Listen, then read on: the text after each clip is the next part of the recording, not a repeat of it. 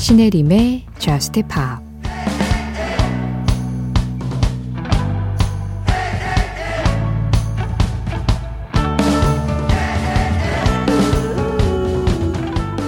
한밤중에 창문 열고 드라이브하는 걸 좋아한다면 어떻게 읽어야 할지도 모르는 장소에 가는 걸 좋아한다면 네가 꿈꿔온 모든 것들을 다 이루고 싶다면 넌 완벽해. 그러니 지금부터 해보자.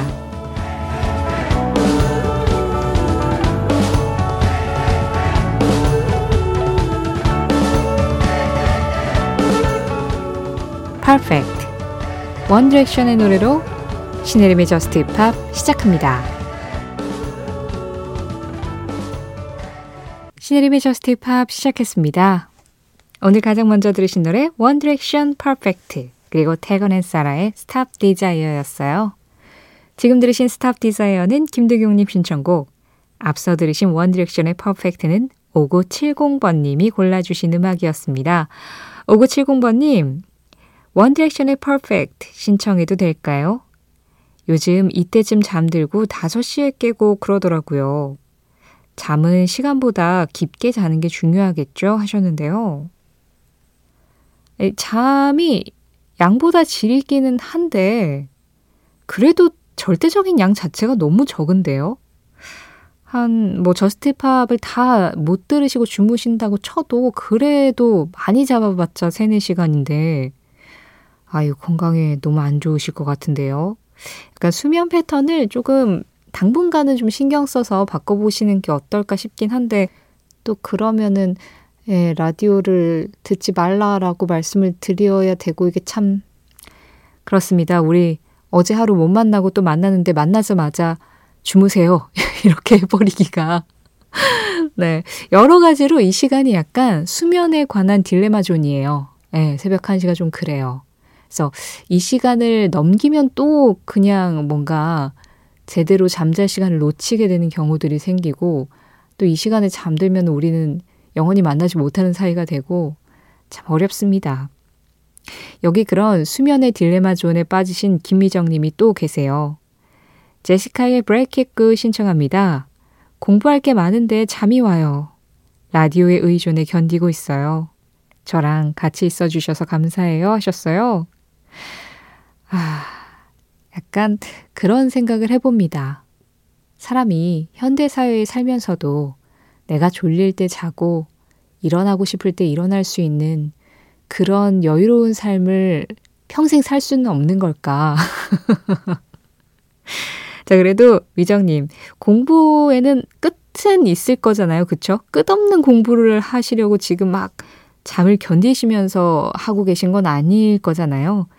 이 공부가 끝날 때까지 잘 버티시고 당분간은 좀 본인에게 포상하듯이 예, 잘 주무시고 잘 드시시다가 그러다가 또 깨어 있어야 될 때 저스트 팝 찾아주세요. 신청곡 함께합니다. 제시카, Break It Good. 제시카의 Break It Good에 이어서 들으신 음악은 아이디 Sonic Station 님이 신청해 주신 곡이었습니다. Maxwell, Something, Something이었어요. 이오오공 번님이 궁금해서 그러는데 신혜림 작가는 아는 노래가 한 일억 곡 되나요? 안 세봐서 모르겠는데 일억 곡? 어, 녹화할 것 같은데요? 네, 될 것 같은데? 글쎄요. 예, 네, 뭐 그냥 일일이 셀 필요 없이 일억으로 하죠. 앞으로 일억 신혜림이라고 불러주세요. 농담이고요. 아니에요. 저도 모르는 노래 많습니다. 세상에 음악이 얼마나 많은데요. 정말 가끔 되게 답답할 때 있어요. 이게 약간 시지프스 신화처럼 이렇게 공을 굴려도 굴려도 계속 굴려야 되는, 음악은 계속 쏟아지고 들어야 될 음악은 항상 있고 나는 늘 음악을 들었던 것 같은데 또 들어야 되고 그렇습니다. 우리의 일상이 다 그렇잖아요. 공 굴리는 삶. 그래서 사실 여러분들이 보내주시는 신청곡 중에서도 모르는 노래 꽤 있어요. 근데 저는 이제 그 신청곡을 최대한 잘 어떤 음악인지 정보를 더해서 전달해 드려야 되기 때문에 다 들어보고 공부해서 오는 거예요. 그래서 뭔가 오, 다 알아? 이런 느낌이 들 수 있어요. 저스트팝만 들으면. 하지만 아닙니다. 그럼 방송을 위해서 준비하는 거지 이거 전부 다 알 수 없어요. 예, 그거는 그렇다고 얘기하는 사람은 저는 다 허세라고 생각해요. 자, 그래서 오늘도 여러분의 참여는 기다리고 있습니다. 제가 이렇게 여러분들 신청곡을 좋아하는 이유가 뭐게요? 저의 음악 지평도 같이 넓어지고 있기 때문이죠. 문자 참여 샵 팔천 번입니다. 짧은 문자 오십 원, 긴 문자와 사진에는 백 원의 정보 이용료 들어가고요. 스마트 라디오 미니로 들으실 때 미니 메시지 이용하시는 건 무료예요. 신혜림의 저스트팝 홈페이지 사용과 신청곡 게시판 언제든지 편하게 이용해 주시고요. 저스트팝 공식 에스엔에스도 있습니다. 인별그램 엠비씨 저스트팝으로 들어오셔서 댓글로 간단하게 참여하시는 것도 항상 잘 보고 있어요. 이번에는 연주곡 한 곡 준비했습니다. 사육삼팔 번님이 골라주신 음악이에요. 영국의 재즈 기타리스트 피터 화이트. 뭐 물론 기타를 중심으로 치지만 피아노, 아코디언, 하모니카에도 뛰어난 재능을 보이고 있는 뮤지션입니다. 피터 화이트, Caravan of Dreams.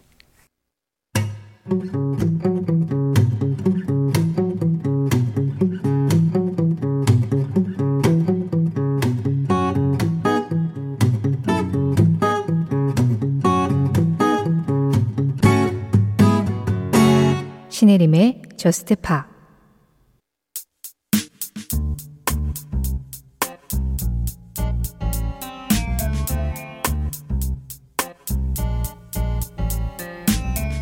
월요일의 뮤지션 Phineas.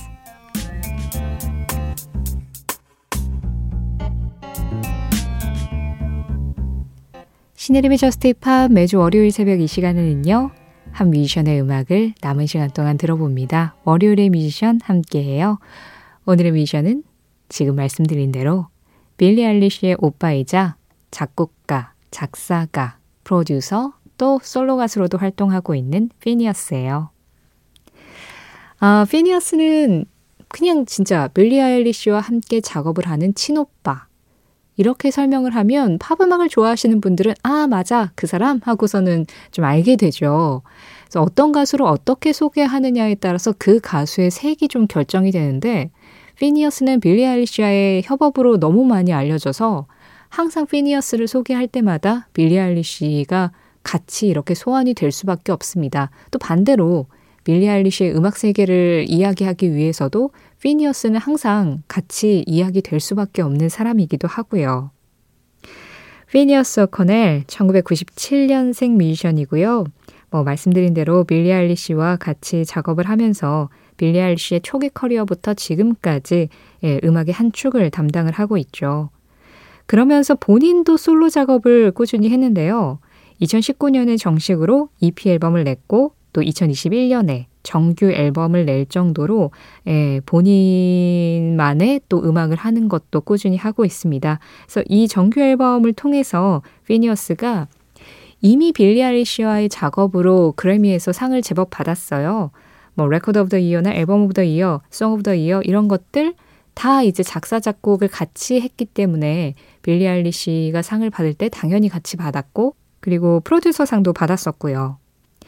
근데 이제 자신의 솔로 작업을 통해서 신인상 후보에도 또 이름을 올렸었어요. 뭐 그때 수상으로 이어지지는 않았습니다만 어쨌든 간에 다방면에서, 예, 음악으로 할 수 있는 건 다 해보는 그런 뮤지션이라고 해야 될까요? 그런데 저는 이 피니어스의 음악 세계에서 빌리 아일리시를 빼놓을 순 없지만 빌리 아일리시를 살짝 옆으로 두고 그냥 피니어스 그 자체로 이 사람이 자신의 솔로 작업을 통해서 하고 싶은 이야기들을, 그 음악들을 들었을 때 뭔가 좀 더 어, 깊이 있게 이 사람을 알게 되는 것 같은 느낌을 받을 때가 있어요. 그러니까 빌리 아일리시의 음악은 물론 당연히 전 세계가 인정한 만큼 훌륭하지만 빌리 아일리시라는 그 인물이 가지고 있는 스타성이 굉장히 앞으로 드러나 있잖아요. 그런데 피니어스가 본인 음악을 그냥 본인이 부를 때는 그런 스타성과 상관없이 음악에만 좀 더 집중하는 느낌이라고 해야 될까요? 이 음반업계는 상당히 좀 복합적이어서 음악만 좋다고 사람들이 좋아해 주는 것도 아니고 그렇다고 해서 또 어떤 가수가 매력이 있다고만 해서 또 그 가수와 그 음악이 잘 알려지는 것도 아니고 그 모든 것들이 다 실타래처럼 굉장히 얽혀가지고 어디가 원인이고 어디가 결과인지 정확하게 알 수 없을 만큼 그냥 갑자기 폭발력을 내는 그런 경우들이 상당히 많거든요. 근데 빌리 아일리시가 사실 그랬죠. 음악도 음악인데 그 사람이 가지고 있는 매력과 그 신선도가 전 세계의 팬들을 순식간에 사로잡을 만큼의 엄청난 화제력을 가질 수 있다라는 건 그거는 그냥 단순히 음악을 잘 만들고 노래를 잘한다고 되는 부분은 아니라는 생각이 들어요.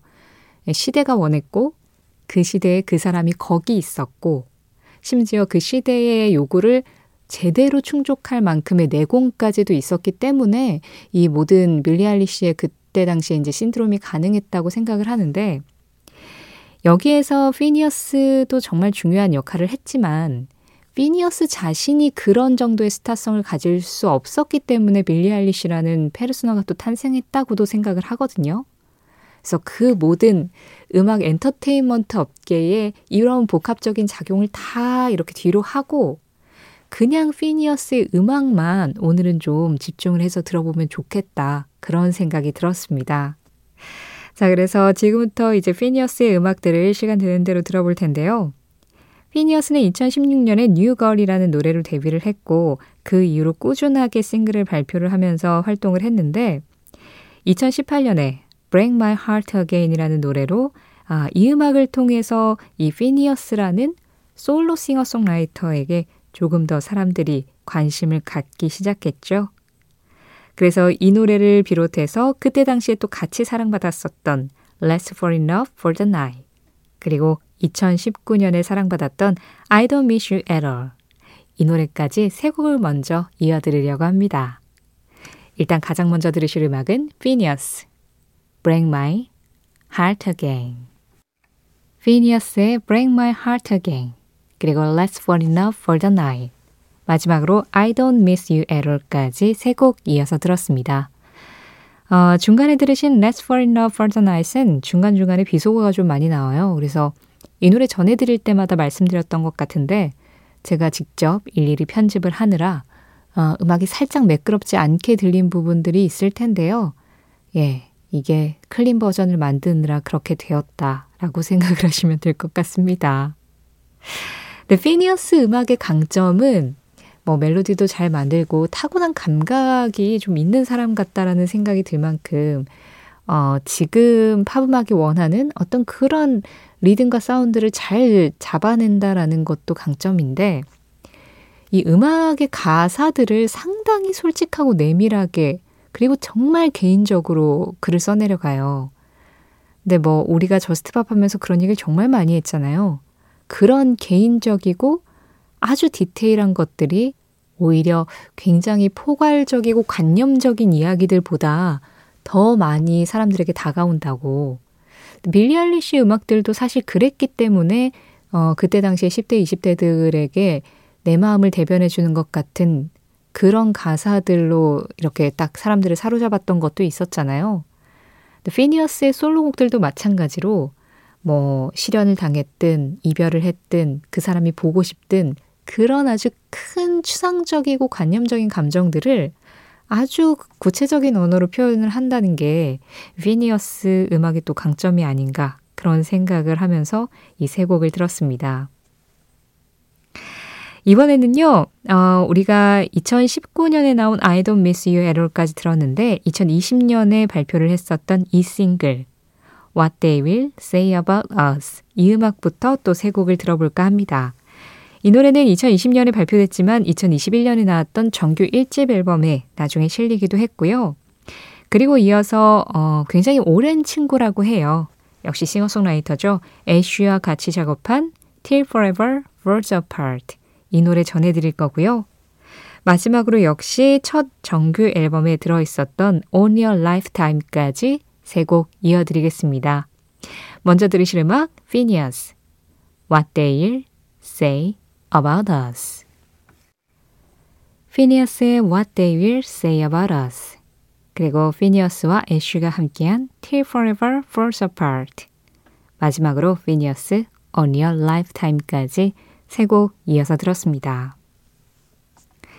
앞서서 피니어스 음악들이 가사가 참 디테일하고 좋다라고 말씀을 드렸는데 지금 들은 On Your Lifetime 있잖아요. 예, 이 노래는 가사를 정말로 한 번쯤 찾아보시는 걸 권해드리고 싶을 만큼 노랫말이 참 좋아요. 뭐 제목에서도 On Your Lifetime, 한 번뿐인 인생에 대해서 이야기를 하고 있잖아요.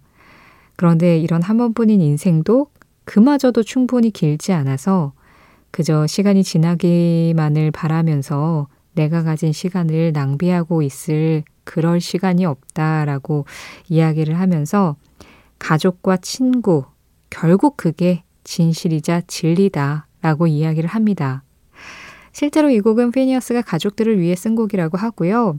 그리고 우리는 이미 피니어스의 가족관계를 어느 정도 좀 알고 있기 때문에 빌리 아일리시가 같이 소환이 돼서 어, 빌리 아일리시 역시 본인의 음악에서 오빠에 대한 소중함을 자주 이렇게 드러내는데 아, 이 노래도 어, 이 두 남매가 서로를 얼마나 아끼는지 그리고 이 두 남매를 넘어서서 이 가족들이 이 서로에게 얼마나 힘이 되는지를 좀 짐작하게 만드는 그런 곡입니다. 신혜림의 저스트 팝 월요일의 미션, 오늘은 피니어스의 음악들을 이렇게 만나봤는데요. 어떠셨나요? 피니어스라는 뮤지션과 좀 더 친해지셨나요? 저스트 팝 오늘 마지막 곡입니다. 피니어스가 이천이십이 년에 발표한 가장 최근 싱글이에요. 모나리사, 모나리사. 이 음악 전해드리면서 인사드릴게요. 지금까지 저스트 팝이었고요. 저는 신혜림이었습니다.